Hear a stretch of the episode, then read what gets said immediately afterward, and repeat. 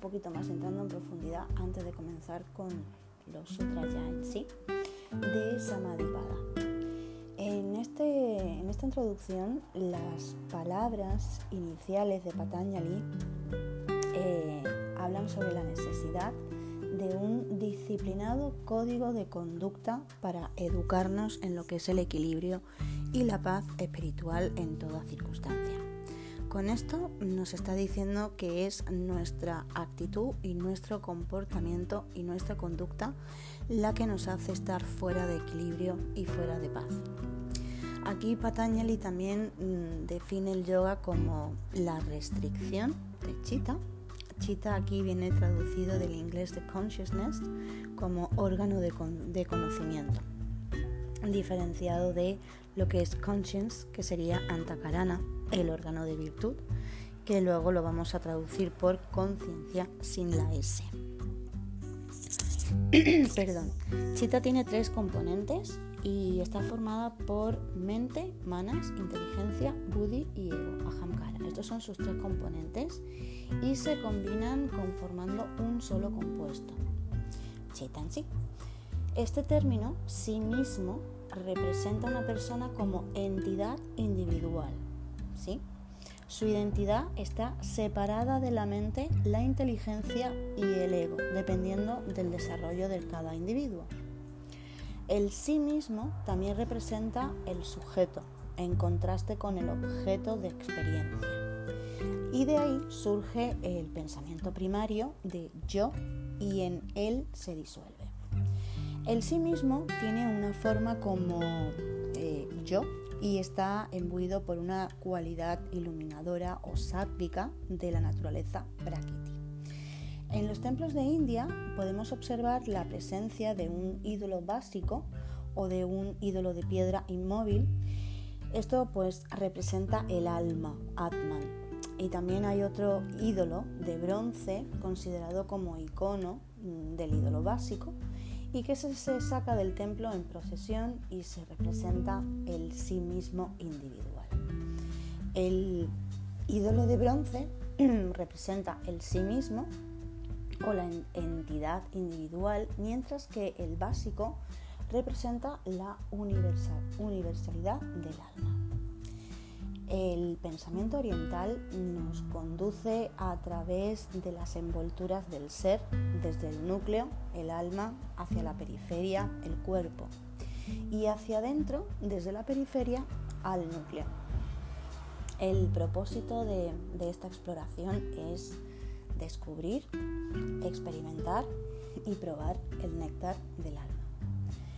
Este proceso empieza con la percepción externa, con lo que experimentamos a través de los órganos de acción o carnendrillas, brazos, piernas, boca y órganos reproductores y excretores, y continúa a través de los sentidos mm, de la percepción o llanendrillas, los oídos, ojos, nariz, lengua y piel. Y esta percepción empieza a penetrar la mente, la inteligencia, el ego, la conciencia y el sí mismo individual, asmita, hasta que alcanza el alma, atma. Estas capas pues también pueden penetrarse en el orden inverso. La existencia de asmita a nivel empírico carece de valor pues moral absoluto, pues permanece en un estado inmaculado.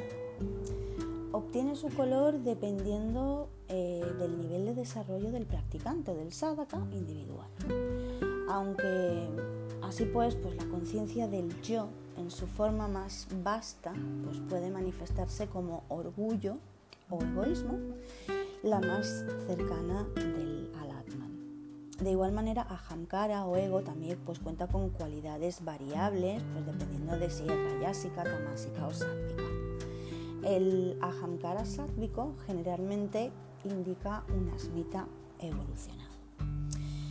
La naturaleza camaleónica de asmita mm, resulta pues aparentemente mm, cuando nos imponemos un desafío. La fuente del desafío pues descansa en el lado positivo de asmita.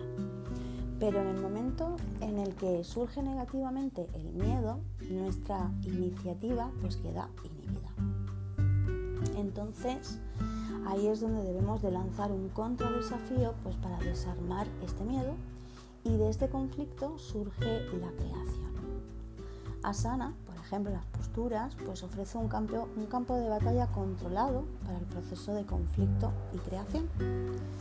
El objetivo es recrear con la asana el proceso de la evolución humana en nuestro propio entorno interno. Y de esa manera, pues contamos con la oportunidad de observar y entender pues, nuestra propia evolución hasta el punto en el que el conflicto pues, queda resuelto y solo resta la unidad como el río que llega al mar. Esta lucha creativa se experimenta en la postura sobre la cabeza al afrontar pues, el reto de mejorar la postura y el miedo a caer también a ese si somos temerarios, mm, nos caemos. Si dudamos, no progresamos. Pero si se observa, analiza y controla la interacción de ambas fuerzas, podemos lograr la perfección. Y en este momento, pues el asmita que propone y el asmita que se opone se convierten en uno en lo que es la asana, la postura, y asumen una forma perfecta. Asmita se disuelve en beatitud o sachitananda, lo que sería pureza, conciencia, beatitud. Ahamkara o ego, el sentido del yo, es el, nudo que ata a la conciencia y el cuerpo a través del sentido pues, interno, la mente. De esta manera, los niveles del ser pues, están conectados pues, por la mente, desde el alma, a través de las partes internas, hasta lo que son los sentidos externos. Pues por esto la mente actúa pues como un vínculo entre lo que son los objetos vistos y el sujeto, o sea, el que ve. Es el factor que unifica pues el alma y el cuerpo y que nos ayuda a revelar pues capa tras capa de nuestro ser pues hasta que se alcanza la envoltura del sí mismo, lo que sería el Sivatman. Estas capas o envolturas son la envoltura anatómica, ósea o envoltura estructural. Esto sería anamaya cosa. La envoltura fisiológica o orgánica, también podemos llamarla, sería pranamaya cosa. La envoltura mental o emocional sería manomaya cosa. La envoltura intelectual o discriminativa sería vignamaya cosa y la envoltura de beatitud de dicha sería anandamaya cosa. Estos cosas representan los cinco elementos de la naturaleza, la prakriti, lo que sería la tierra, fuego, aire eh, y éter. Y Mahat es la conciencia cósmica en su forma individual como Chita, que sería el sexto cosa. Mientras que el alma interior es el séptimo.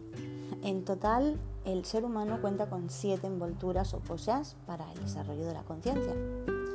La envoltura espiritual beatífica se denomina cuerpo causal, que sería lo que eh, llamamos en sánscrito Karanasarira.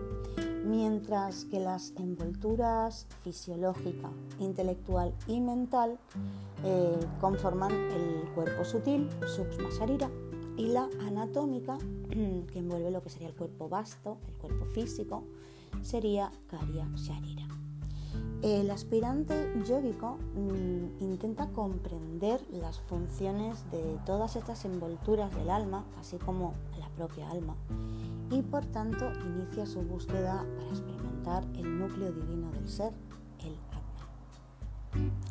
La mente permanea y absorbe todos los procesos mentales, tanto conscientes como inconscientes, así también como actividades del cerebro Todas las actividades vitales pues, surgen de la mente y según el pensamiento índico, pues aunque la mente, inteligencia y ego son partes de la conciencia, la mente actúa como capa externa de lo que es la inteligencia y el ego y por ello se la considera como el undécimo órgano sensorial. La mente es de una naturaleza escurridiza como el mercurio. Siente, desea, quiere, recuerda, percibe, recoge y experimenta sensaciones emocionales como dolor y placer, calor y frío, honor y deshonor. La mente es un tanto inhibidora como exhibidora. también cuando es inhibitoria se acerca más al núcleo del ser y cuando es exhibitoria se manifiesta como cerebro a, a fin de percibir y ver los objetos externos con los que entonces se identifica.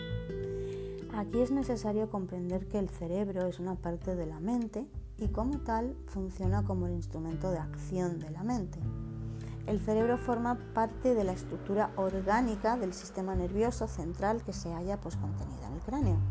Facilita lo que es la actividad mental, controla y coordina las actividades mentales y las físicas, y cuando se adiestra al cerebro para permanecer conscientemente tranquilo, se manifiesta la facultad cognitiva, facilitando pues, a través de la inteligencia la aprehensión pues, de diversas facetas mentales.